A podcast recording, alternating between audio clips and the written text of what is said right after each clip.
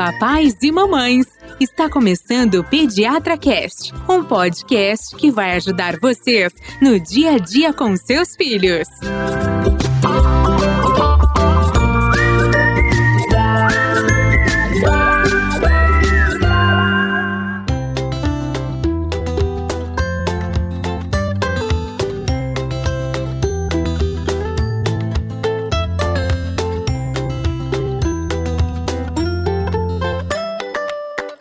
Olá, papais e mamães! Estamos iniciando mais um episódio que vai ajudar nas dúvidas com seus bebês, crianças e adolescentes. Eu sou Gustavo Passi, apaixonadaço por podcast, pai do João e tô quase tirando meu CRM aqui. E a gente tá indo pro segundo ano já de PediatraCast. E eu sou Carolina, pediatra, mãe da Maria e da Laura. E eu acho que estão longe dessa doença ainda, dessa- desse grupo de afecções que eu nunca quero me deparar com eles. Maria. É, eu sou Ivani, mãe do Fernando, que come um monte e é magro. Será que ele tem algum não, verme? não, pode parar com isso. Vamos saber já já.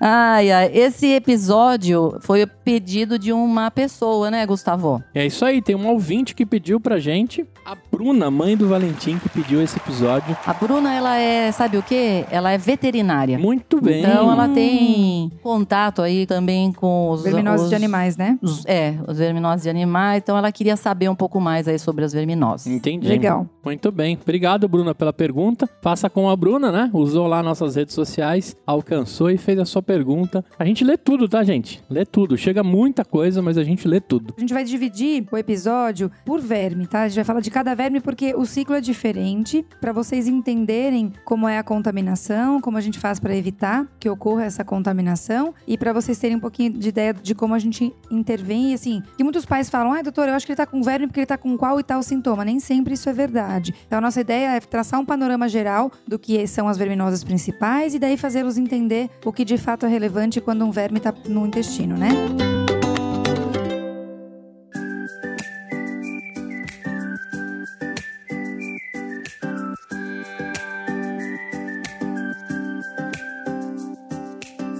Então vamos começar pelo ascaris. O ascaris é a famosa lombriga, certo, Ivani? Certíssimo. Ele causa doença chamada ascaridíase. Então, ele é um tipo de infecção que é causada pelo Ascaris lumbricoides, um parasita que ele vai usar o corpo humano como hospedeiro para que ele possa depositar os ovinhos, os ovos vão amadurecer e aí as larvas vão ficar também adultas e virar parasita adulto. Então, tudo isso dentro do corpo do Uma homem. fêmea e um macho, eles vão se encontrar. Uhum. A fêmea fica lá grávida, cheia de ovos, né, Carol? É isso aí aí. O adulto fica até, pode é, ter o tamanho de 30 centímetros, então veja que é um verme Meu, uma grande. régua. Olha o tamanho do bicho, hein? E o problema, né, Ivani, é que ele não fica sozinho. Então, a Ivani acabou de falar, uma fêmea e um macho. Só que eles vão depositar os seus ovos Não, e uma eles vão se fêmea pode- multiplicar. Carolina, uma fêmea pode colocar mais de 200 mil ovos em um só dia, gente. Isso impacta porque a criança não só vai ficar com... A criança e o adulto, né? Com o parasita, como vai eliminar também. Gustavo, eles podem morar no seu intestino por dois anos, sem pagar aluguel, hein?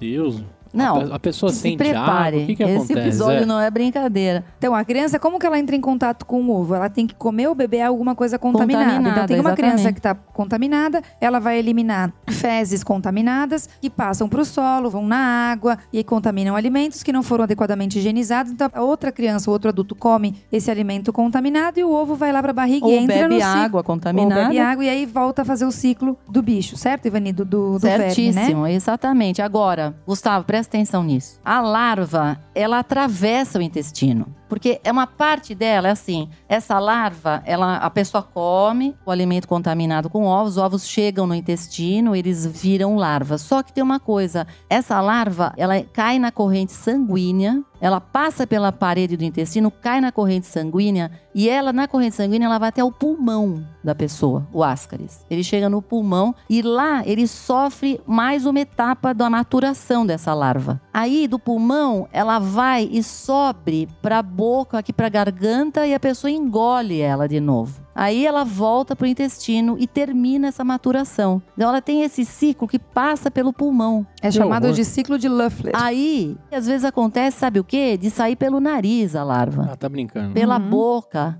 Não. Porque a Não tô pessoa, é, a pessoa tosse, a larva vem pra boca e ela engole de novo. E é assim que se ela não engolir, a larva não vai voltar pro intestino. Aí se ela conseguir pegar e tirar, Acabou. Salvou. Essa larva Igual o sim. mágico, Salvou essa. tira. Igual essa larva. Agora, agora as outras que estão circulando por aí, sabe-se lá onde vão Porque parar. às vezes, Gustavo, você tem muitos ascaris dentro do intestino, um bolo de ascaris. Quando eu era residente, às vezes eu tava lá atendendo, chamava a pessoa, pois não, o que aconteceu? Era assim, meio-dia e meia. Chegava a pessoa lá, almoço. ia terminar aquele pra almoçar em seguida, bem aquele dia que era quinta-feira, tinha macarrão ali. Chegava lá, chamava a pessoa, e aí, que, qual é o seu problema? Ah, é minha filha que ela colocou uns vermes. Eu trouxe inclusive aqui nesse vidro pra senhora ver. Aí me empim, colocava lá um monte de ascaris ali, que não ser um macarrão ali. Que horror, gente. Eu tô olhando no Google aqui, mas tô mega arrependido. Nossa!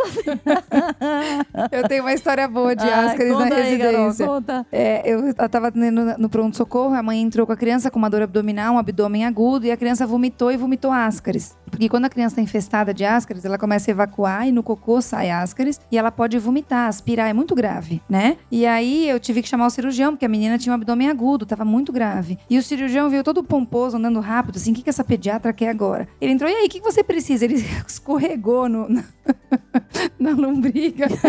Ah, você tá brincando. Você tá brincando.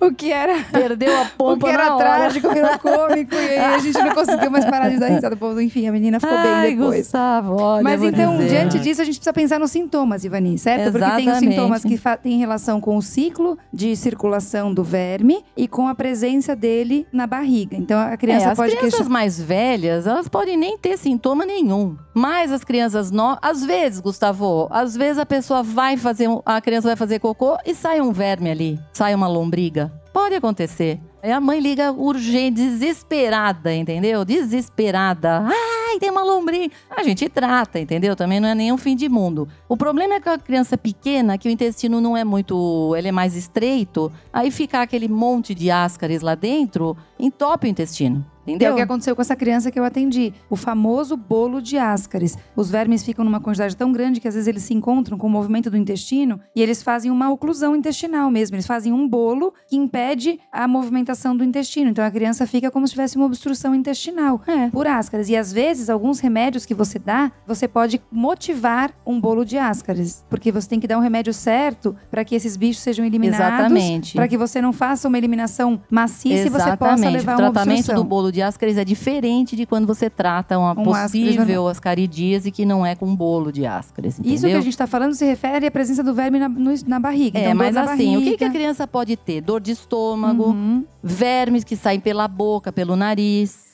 tosse, porque como ele passa pelo pulmão, pode ter tosse, pode até ter chiado no peito, pode ter perda de apetite, pode até ter perda de peso, né, Carol? Mas isso não Mas é tão no frequente, não é né? tão comum, não. É, né? No caso dos vermes bloquearem o intestino, o que, que pode ter? Vômito e aí esse abdômen que vai ficar dolorido, distendido, duro, caracterizando uma obstrução intestinal de fato, né? Bom, mas aí para fazer o diagnóstico é só ver, né? é, ou você viu vê a eliminação ou você faz um exame de fezes que define Que vê o ascaris, ou vê o ascaris, ou vê o ovo do ascaris, né? Isso, isso mesmo. Se tiver suspeita da obstrução, você vai ter que pedir realmente um exame abdominal para definir a presença aí do bolo. Raio-X de abdômen, É, tomografia, tomografia. né? Endoscopia, né? Não, não. Uma Endoscopia não? tomografia mostra, né? Uhum. Não, endoscopia não, porque ele tá- fica numa parte intestinal, nem sempre, pode estar no intestino grosso, a colonoscopia pode ir a ver. Uhum. Mas Mas, você não tem muito o que antes de resolver. chegar numa colonoscopia, você pode fazer a tomo, que é mais fácil, Tá bom. né? E aí o aí o tratamento, é tratamento? Feito vermífugo, né, Ivani? Os velhos vermífugos que a gente usa tanto, o mebendazol, o albendazol, que eles vão matar o ascaris. Em três, Em dias, três dias. matou.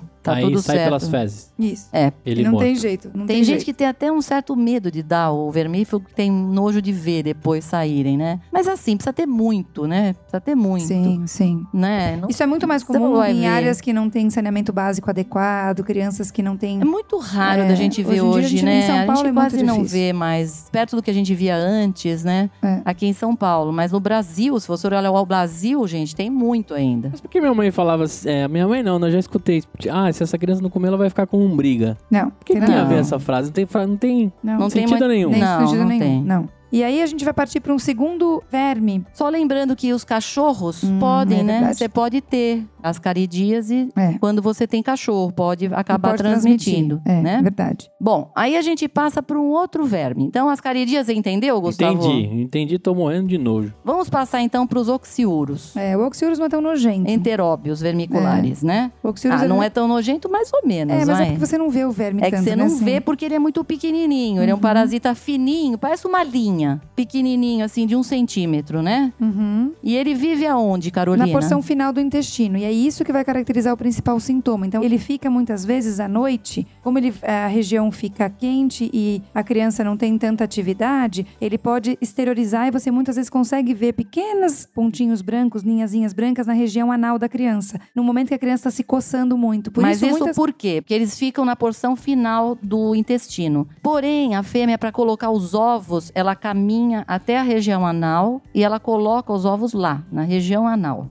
Só que isso dá uma baita de uma coceira anal. Criança coça, coça, coça, coça, coça o bumbum. E muitas mães ligam pra gente e dizem, doutora, não para de coçar o bumbum. E aí a gente já imagina essa possibilidade, né? Que pode ser o oxiurus presente que tá desencadeando o sintoma, tá? E a pessoa se infecta diferente. Uma pessoa então, nem consegue dormir direito, de tanto É. que coça, né? é, Fala, então, a pessoa criança se ela vai, infecta. ela vai se infectar inalando ou ingerindo os ovos que são microscópicos. Bom, então a pessoa vai lá na região anal, coça a região anal, contamina os dedos, esses ovos ficam por baixo da unha e nos dedos. E se a pessoa não é muito adepta a lavar a mão, ela pode levar os dedos à boca O que e é muito com- contaminar os alimentos. O que é muito comum em crianças, né, Ivani? Porque e criança... eles voltam, voltam pro intestino. É, e a criança, se gente. coça, ela não vai ter a, a malícia de falar, Não. cocei o bumbum e vou lavar Por minha isso mão. que é muito frequente em criança o oxiurus. Ou então você tem também ovos que ficam aonde? Ficam no pijama, Sim. ficam nas roupas de baixo, Sim. ficam nos lençóis, tá certo? Por isso que a gente, quando trata, Ivani, a gente vai falar isso. A gente tem que tratar todos esses ambientes que a criança passou. Porque a criança pode ter Exatamente. deixado o ovo de oxiurus Os lá. cachorros também podem ter? Não. Não. Não. Os Tá. cachorros Eles não, não passam oxiuro. Agora, pra você fazer diagnóstico, é bem chato isso aí, porque você não consegue muito pegar esses ovos nas fezes. Então, o que se faz é um exame chamado suave anal. Suave anal é quase como se fosse um durex ali que você gruda na região anal e depois você tira e examina pra ver se vieram ovos grudados, tá? Uhum. Uhum. Ou então, se não consegue, trata logo, né? É. Também, isso não é nenhum problema. Porque o tratamento da oxioríase também se usam esses vermífugos comuns. A única coisa é que se repete depois de 15 dias. Por causa do né? ciclo do bicho. É. Às vezes, quando ele é, tem alguns é, vermífugos que são específicos para o oxiurus, Uhum. tá? O pamoato de pirvínio, ele é, né? Mas Uhum. assim, a gente deixa para aqueles que não respondem bem aos vermífugos comuns. É tá isso certo? mesmo. E aí a gente orienta vermífugo, trocar a roupa de cama, tratar o ambiente, Isso, até que a gente lavar, complete lavar por bem completo. o ambiente. E te- ter muita atenção com outras crianças Lavar a na mão casa. também, né? É bom. É, e com outros adultos também. Se alguém tem sintoma em casa, precisa tratar. E aí a gente vai partir para um outro verme chamado giardia. É, Você já que eu deve ouvido diria falar. que assim, em São Paulo hoje, eu acho que seria o mais frequente que a gente tem. Porque como a gente tem um saneamento básico que é bom, a gente já não tem mais tanto a verminose como é, por exemplo, a lombriga, né? Esses que dependem justamente do saneamento básico, da contaminação da água, que a gente já não tem tanto problema com isso. Então a giardia passou a ser o verme que é mais comum aqui. Então a gente tem uma condição muito mais parecida com os países desenvolvidos, em que a giardia é o principal também, o parasita, né? Esse, é, ele é microscópico, então ele não é um parasita que você enxergue. E ele tem um problema que ele adere à parede do intestino delgado. O intestino delgado é onde você digere alimentos e absorve alimentos. E justamente ele interfere na absorção de gorduras e carboidratos dos alimentos que são digeridos. Uhum. E com isso, o que, que acontece? Uma diarreia, que é o principal sintoma da giardíase. E ela é bem contagiosa, né, Carolina? Isso que é a dificuldade. Não é todo mundo que tem o sintoma tão exuberante. Então, às vezes, a pessoa fica eliminando o verme e, por não ter muito sintoma, demora para diagnosticar. Então, por ser muito contagiosa e se espalhar facilmente na família toda,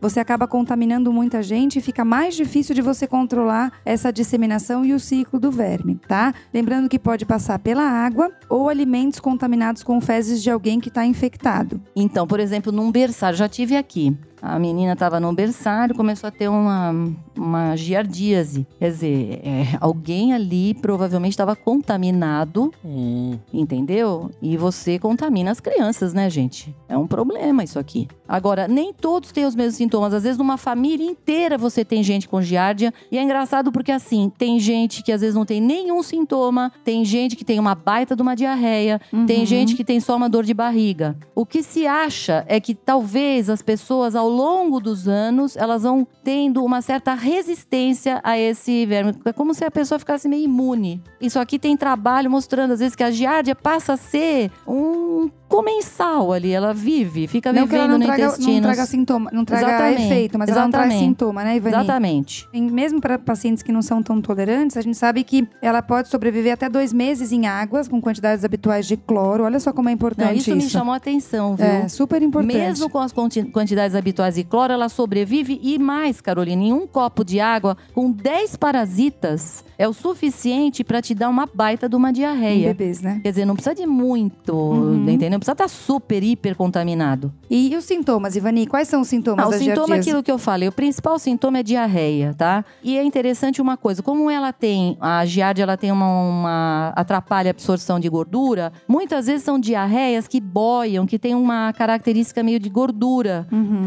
nelas, né? uhum. E tem um aspecto meio brilhante, o odor muito fétido. Essas são as, ah, os sintomas principais que aparecem entre uma e três semanas depois que a pessoa se contamina. Mas existem Tá? pessoas sem diarreia que têm muita cólica abdominal, por exemplo, muitos gases, porque tem uma alteração na absorção dos alimentos, distensão da barriga por produção de gases, mal-estar, muda o apetite, porque você tem uma alteração na tua dinâmica intestinal. Então, muitas pessoas perdem o apetite, náusea Sim. e até vômitos, E né, olha? Carol, o que pode acontecer, porque a gente tá falando do sintoma agudo, mas pode acontecer às vezes de cronificar. Uhum. Tá? Você começa a ver crianças, por exemplo, que tem uma diarreia, depois passa, depois volta a ter uma diarreia, depois passa. Quando começa, vai e volta, a gente tem que desconfiar que possa, possa ter giardia. giardia. Agora, pra fazer diagnóstico, hein, Carol? Essa é chata, hein? É difícil de você achar num exame simples de fezes a giardia. Muitas vezes você tem dificuldade de identificar. Então, e ela tem que morre muitas vezes. Exatamente. Né? Na, hora, Então- na hora que você pega, coleta o, o material e leva, muitas vezes você perde, porque é uma célula só. É, exatamente. Né? Essa é a questão. Então a gente pode pedir as fezes, mas pode fazer um exame específico que vai detectar o antígeno da giardia nas fezes. Exatamente. né? Esse é o exame melhor hoje em dia, né? Uhum. Agora, às vezes, quando você não consegue detectar, como você fica com essa diarreia crônica, às vezes até uma colonoscopia com biópsia precisa fazer. Uhum. Até que ponto você chega? E muitas vezes não porque você pensa na giardia, Gustavo, mas às vezes você está buscando um diagnóstico e você acaba achando a giardia É, por uma exatamente. busca de um diagnóstico diferente, tá? Exatamente. E na dúvida, se você faz a suspeita clínica, não identifica o verme, você também pode tratar Ah, com como certeza. giardíase, né? Acaba tratando. E aí Que tem também- vermífugos de largo espectro, assim? pra- Não, é isso. Existem vermífugos específicos para giardia, tá? Que Ah. pegam bem a giardia, pegam bem alguns outros, não é Ah, só tá. da giardia, mas que pegam melhor a giardia, tá? Geralmente o tratamento feito aí por uma semana até. Isso, isso né? mesmo. Agora, é importante também, assim, se a criança é muito pequena, às vezes ela pode desidratar. Às vezes ela pode precisar ir pro hospital, receber uma hidratação de tanta diarreia, né? Uhum. E, Carol, e a prevenção, que é importante aí? Como a gente falou que é um verme que ele é muito fácil de se, de se disseminar no meio, mais do que tratar, a gente precisa ter cuidado para não permitir que esse verme se propague. Então, beba e ofereça apenas água de fonte confiável. Se você está numa fazenda, num sítio, numa viagem que tem aquele filtro de barro, você não sabe de onde vem, a nossa sugestão é que não utilize essa água porque pode ser contaminada não só pela giardia, mas por outros vermes também. Certo, Ivani? Ou ferva a água, né? Pelo menos uns Exatamente. 5, 10 minutos ali para Isso. você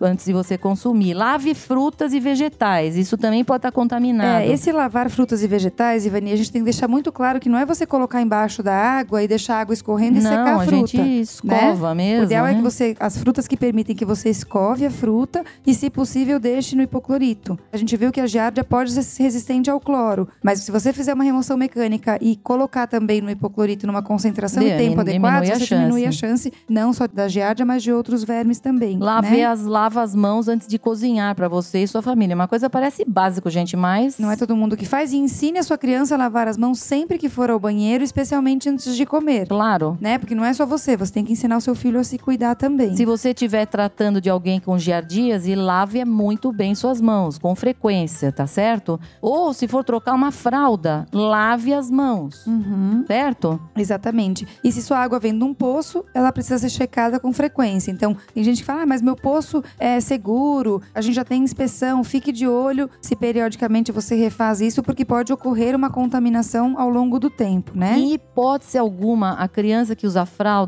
deve utilizar uma piscina pública. Eita. Uhum. Cuidado, né? Porque. Cometi esse pecado, então. Joãozinho, eu botei a fralda de piscina e no- numa pousada joguei lá na piscina. É, mas a pode, gente sabe né? que isso acontece. Mas Olha, o ideal é que a, Gustavo, gente não, que a gente tenha esse olhar cuidadoso, Se né? estiver com um intestino meio desarranjado, Ah, não. Ah, aí entendi. não. Nessa condição, tá? Tá? E os cachorros podem Minha transmitir cachorrinha giardias? teve giar- Podem transmitir. transmitir, podem, Podem ter e transmitir. transmitir. É. Com certeza. Agora, finalmente, Vamos lá para nossa último famosa solitária. maravilhoso tênia. Tênia é a famosa solitária.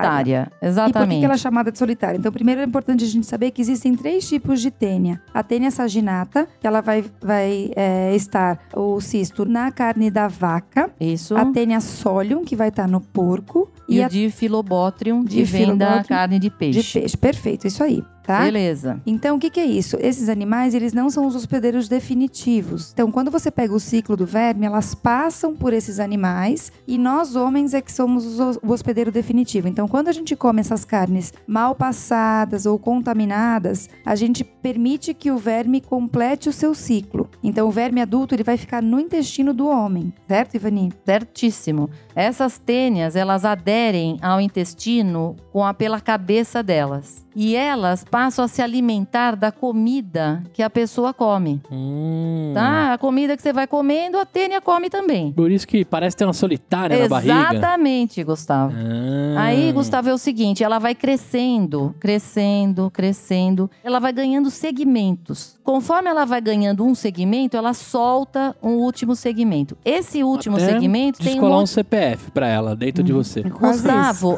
cada segmento tem de 30 mil a 100 mil ovos. Esse é eliminado pelas fezes. Agora, esse segmento tem uns 2 centímetros e meio. Ela pode ter até mil segmentos. Pra Você tem uma ideia? Algumas tênias, elas podem alcançar 9 metros. Quase dois Pode andares um viver prédio. até 25 anos. Comigo, Sim, aqui, alimentando comendo. ela. Sim. Exatamente. Eu Sem e ela. pagar um centavo de, de nada, de, aluguel. nada, de nada. Vivendo E lá. comendo, e se eu tiver numa Comendo vida de boa, graça. Comendo de graça, se eu Gustavo. tiver numa vida boa, ela vai estar numa vida boa. Se eu tiver numa vida ruim, ela vai... Se eu Exatamente. tiver numa vida ruim, ela vai brigar comigo, que não tá comendo. Pois é. Entendi. Agora, e aí? Até aí, E tudo mais bem. Ela come isso, a comida. Ela Qual come o a comida, mas ela fica aderida. Aqui que a gente falou, ela tem uma ventosa. E essa ventosa, ela vai muitas vezes causar um sangramento ali que também vai piorar esse quadro, porque ela tá aderida à mucosa do intestino, ah, eu né? vi aqui no Google, ela é feia, ela tem uma cabeça com essas ventosas aí pra cada canto, né? É, essa ventosa ela é usada quando você ingere a larva. Quando o animal, por exemplo, ingere o ovinho e ele é liberado a larva, é essa ventosa que vai perfurar o intestino, cair na corrente sanguínea, esse bichinho vai circular e vai grudar na musculatura ou no fígado do animal. Só que isso pode acontecer com o homem, certo? Exatamente. Pode acontecer desse cisto cair na circulação sanguínea nossa. Uhum. Em vez de ser da vaca e do porco, ela cai na nossa circulação. Ela pode penetrar pelo intestino, passa a parede intestinal, cai na circulação e começa a circular no nosso corpo. Então, ela pode parar, por exemplo, no pulmão, Uhum. ela pode parar no coração. Com os 9 metros que ela tem? Não, Não. isso é Ah. o cisto. Isso, ó, escuta, Gustavo. Ah, tá. Pra, você, pra você ingerir o verme que vai completar o ciclo, É, você tá não comendo inge- a carne do porco. Isso, aí Isso. você tá ingerindo, por exemplo, uma folha, uma água contaminada. Você tá fazendo a ingestão do que o animal faz. Uhum. O porco, ele não vai tomar água ou comer o- a terra contaminada e vai ingerir o que a gente falou do Uhum. cisto, que daí ele vai furar e vai entrar. ah, Isso pode acontecer com o homem. Ao invés de comer a carne, se alimentar do cisto, o Exatamente. cisto passa pela parede do intestino, cai na corrente sanguínea e faz o ciclo que faria no animal. Exatamente. Então, Só se que adere à não é o musculatura- hospedeiro correto. Então ele sai meio perdido. Então, ou ele parar no pulmão, pode parar no olho, Ou na cabeça. pode parar É, exatamente. a tênia é a do carne de porco. Cisticercose, exatamente. Você você aprendeu isso. Aprendi, minha mãe não deixou comer carne crua de bem passada. Ela só deixou Você comer bem aprendeu passada. isso carne- lá na biologia. É. Tanto que a gente decorava solium porco, ó, ó, saginata vaca, ah, ah, entendeu? Assim que a gente lembrava, solium saginata. Entendeu, Gustavo? eureka aqui. Então, assim, ó, esse cisto, então, se você come o cisto, não é exatamente o que deveria acontecer. Quer dizer, você comeu o cisto porque você ingeriu alguma coisa contaminada e ele então vai começar a circular, é o que eu falei, pode cair em locais, por exemplo, no cérebro. É a chamada cisticercose. Uhum. Ele começa, se aloja lá no tecido cerebral e começa a dar convulsão na pessoa. Senhor. É, senhor mesmo. Pode cair da arritmia cardíaca, pode dar alteração pulmonar. E matar. Pode, né? Pode Às vezes uma arritmia cardíaca pode Sim, matar. um evento grave, Pode, né? mas a- é, muitas vezes a pessoa vive com ele e vai, segue a vida. Às vezes você pode precisar de uma cirurgia, tirar o cisto. Mas, por exemplo, no cérebro, se isso acontece, você pode tirar o cisto, mas fica lá um dano cerebral, você continua tendo convulsão. A partir daí do que a gente tá falando, então vamos pensar nos sintomas. Então, muitas infecções, elas não têm nenhum sintoma. Por isso que a Ivani falou 25 anos vivendo no hospedeiro, né? Quando os sintomas eles aparecem, normalmente eles têm sintomas gastrointestinais. Então, náusea, diarreia, um pouco de dor abdominal, a perda de peso, porque tá, o animal se alimenta do que a gente ingere ou pode levar algum sangramento. Algumas crianças podem até sentir a eliminação do segmento da tênia. Ela fica num tamanho tão grande que a criança sente a sensação da eliminação do proglote, que é esse pedacinho da solitária. E a tênia do peixe, ela vai competir com o hospedeiro humano por vitamina B12 no intestino. Então ela ainda pode levar uma- um tipo de anemia por falta de B12. E além de espoliar, o- de ter o sangramento pela aderência da ventosa ali no intestino. Como que é feito o diagnóstico, doutoras? Então, também tem que fazer exame de fezes, tá? Normalmente você precisa de três amostras, porque a eliminação não é constante. E aí você faz três coletas consecutivas para tentar detectar o ovo ou até os segmentozinhos da tênia quando já são eliminados. Cada criança elimina tem uma quantidade muito variável de ovo e, e proglote, então é difícil você saber em que momento isso vai ser feito. E com a cisticercose, Vani, é diferente, né? Não, então, é duro, né? Porque se tem uma convulsão, às vezes, Gustavo, uma criança começa a convulsionar, você vai buscar, assim, a causa, aí você vai achar o cisticerco ali, você vai achar que tem uma cisticercose sem saber que a criança tinha teníase. Às vezes a criança vai ter, o primeiro sintoma é a convulsão. Você E às vezes a criança sabia. nem tem a teníase, né, Ivani? Ela tem só o cisticercose, né? Exatamente. Muitas vezes a criança nem tinha, porque ela engoliu, na verdade, o ovo só do alimento contaminado, Uhum. não é? Isso. Isso caiu, foi até o cérebro e aí você fez o diagnóstico. Então, realmente é difícil. E aí você vai descobrir E é só comum? depois de uma abordagem. Não, aqui no nosso meio é muito Não, incomum, não é, mas não. em áreas com saneamento básico ruim, não é frequente, mas também não é tão incomum quanto aqui em São Paulo. A gente vê sim, em populações mais desfavorecidas, as pessoas aventam essa possibilidade. A gente, talvez, se receber uma criança com uma crise convulsiva por cisticercose, a gente vai ter uma dificuldade em pensar nesse diagnóstico, vai porque ter. a gente não vê isso realmente de rotina, vai, né? vai pensar em outra Mas coisa. provavelmente em alguns lugares do Nordeste isso é muito mais comum. Mas se aparecer aqui no consultório, como é que trata isso? Você tem que dar anticonvulsivante, você tem que tratar o sintoma. Aí você vai ter que avaliar a possibilidade da remoção. É, muitas vezes você tem que abordar cirurgicamente, né, Vani? Exatamente. Porque, por exemplo, se ela tá atrapalhando o coração, ou o fígado, ou o olho, você vai ter que fazer uma cirurgia aí. Você vê que o negócio acaba saindo caro, né? É mais fácil você prevenir, porque para prevenir, Gustavo, o que, que a gente precisa? Não comer carnes mal passadas ou cruas, lavar bem as mãos e não beber água de fontes desconhecidas. O que não é uma coisa cara. Olha, no Brasil, gente, a gente tem pouco saneamento básico. Uhum. A gente tem muito lugar que não tem esgoto, Gustavo. Por quê? Porque não dá voto, né? Você fazer saneamento básico, entendeu? A gente precisa melhorar muito isso ainda. Porque isso, gente, é um investimento que olha só o que, que custa depois se você tem um problema desse. Perfeito. Agora, tem algumas perguntas, Gustavo, que são meio curiosas sobre verminoses. Isso. São curiosas e muito comuns, né? Vou perguntar uma pra cada uma, pode ser? Tem 10 aqui, ó. Quando a criança tem vermes, ela não engorda? Isso pode ser verdade, a gente explicou pra vocês. Então, com a lombriga isso vai ser mais raro, mas com a teníase, dependendo do tempo que essa teníase fica no, no intestino, ela vai levar uma síndrome desabsortiva, assim como a giardíase. Então, depende da verminose, pode ser sim que essa criança É, porque a tenha uma tênia- dificuldade. A tênia come a comida que você come. Mas, gente, quantas crianças que você já viu aqui Ah, que tem não. teníase, gente? Não. Então não dá pra criança que é magra falar, ah, deve estar cheia de verme. Não, né, gente? E eu acho que a gente até nem, nem escuta mais mais isso, né, Ivani? É bem Às difícil a gente vezes, falar, às ouvir isso, é bem vezes, né? raro. Existe algum mês aí que é o certo pra dar o vermífugo? Tem, né, uma história aí. Sim, tem uma história que era os meses, os meses que começavam com a letra R, Tá brincando. Não, que tinha um R. que tinha um R, porque nenhum começa Que com a letra R, tinha um né? Eu fiquei É. pensando. Março. Janeiro, fevereiro, março, Março. abril. Maio, maio já não não pode. pode. Ah, Junho, Junho, julho julho, também não. não. Agosto não. Gente, não tem nada a ver isso, é ridículo. tá bom. Qualquer É, mês do ano. Eu- é necessário tomar vermífugo todo ano, igual cachorro?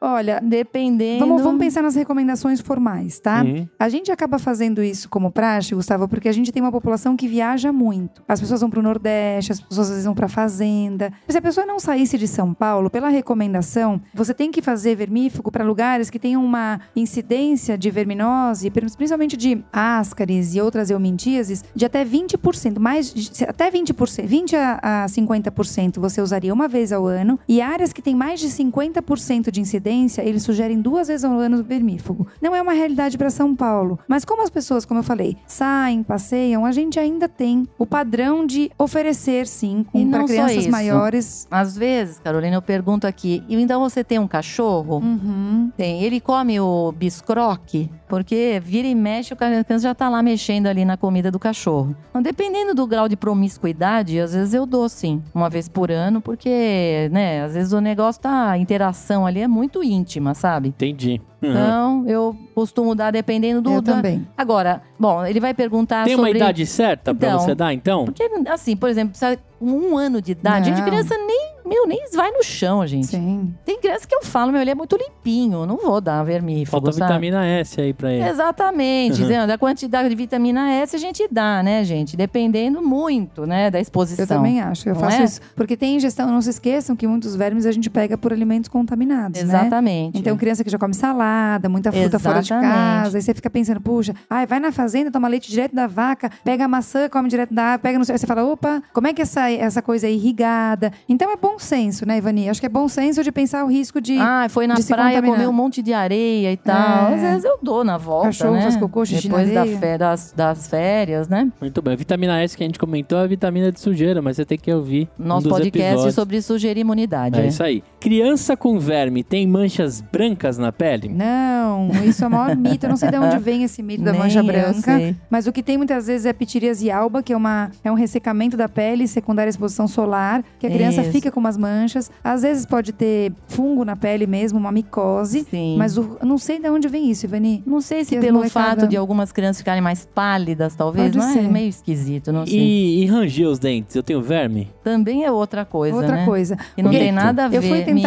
achar o motivo disso. Eles acham que, como a criança tem muito mais verme e range mais os dentes, eles fizeram a associação lá no passado. E isso perpetuou ao longo dos anos. É, Mas enfim, não. a gente não tem nenhum não motivo tem de relação pensar. de bruxismo com verminose. Tá, esquece. e quando a criança toma o vermífugo, ela elimina os vermes ainda vivinhos lá no, no cocô? Olha, dependendo da quantidade, É? pode acontecer, Entendi. tá? Na verdade, Porque ela sempre pode... elimina. Vivos ou não, ela sempre elimina, né? Só que às vezes a quantidade É é, os que pequena. Não, é que as caem no- pessoas têm medo de ver Ah, os vermes vivos. Sei lá que elas acham que vão sair da privada pra cima delas, né? Sei lá o que, que é. Um tipo filme de terror. Ah, mas também é complicado você imaginar que tinha algo vivo dentro de você se mexendo, né? Bom, mas tem, né? Tem, é. No filme do Alien tem, né?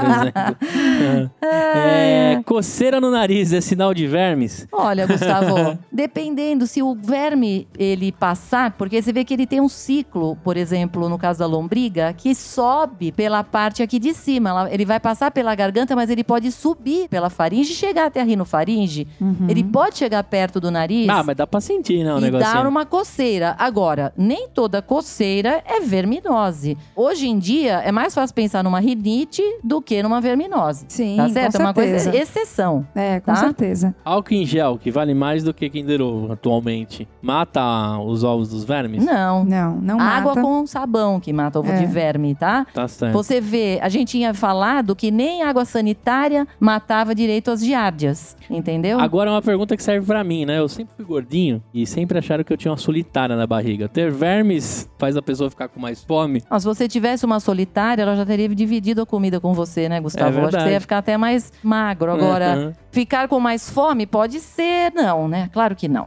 Acho que não. Verminose não vai dar fome em ninguém. Tá certo. Muito bem. Né? Isso aqui a gente retirou do dia a dia que vocês escutam aqui no escritório, né? No consultório, na verdade. Que loucura. Sabe, vai saber de onde vem essas coisas, né? Muito bem, é, mais um episódio. Esse daqui eu não recomendo você colocar no Google, né? Enquanto a gente tava gravando, eu tava colocando no Google. Tá perto da hora do almoço aqui, eu não vou comer macarrão. Bom, tudo que a gente comentou, tudo que a gente ressaltou aqui está no post. Se você tá no Spotify, eu te convido a seguir a gente. Abra aí na nossa vitrine e dá o seguir aí pelo Spotify. Se você tá no iTunes, quer dizer que você escuta pelo seu iPhone, no aplicativo de podcast, você consegue deixar as estrelinhas e o seu feedback que a gente lê tudo. Compartilha com as outras papais e mamães e deixa também os seus recados lá no nosso Instagram e também visita o nosso site. Qual que é o nosso site, Carol? pediatracast.com.br. Muito bem. E o nosso Instagram, Ivani? Arroba PediatraCast. Isso aí. E a gente também tem episódios muito bacanas que saiu esse mês. Convido você a voltar lá no começo e tem um episódio da importância das histórias na vida das crianças. A gente também fez um episódio muito bacana sobre dermatite. Também te convido a um episódio que era uma dúvida minha aqui como papai sobre adoçante. Uhum. Te convido para dar uma olhada à aula que eu recebi de adoçantes. Não posso dizer para você que ainda mudei todos os hábitos, mas ajudou bastante aquele episódio. A gente se vê no próximo domingo com o sol nesse calor que tá rolando ultimamente, né? Deu mais de 40 graus no Rio de Janeiro, em São Paulo, sensação térmicas absurdas, então hidrate-se também. E cuide, beba água limpa de e preferência. beba água limpa. Até o próximo aí. Tchau, gente. Tchau! Tchau!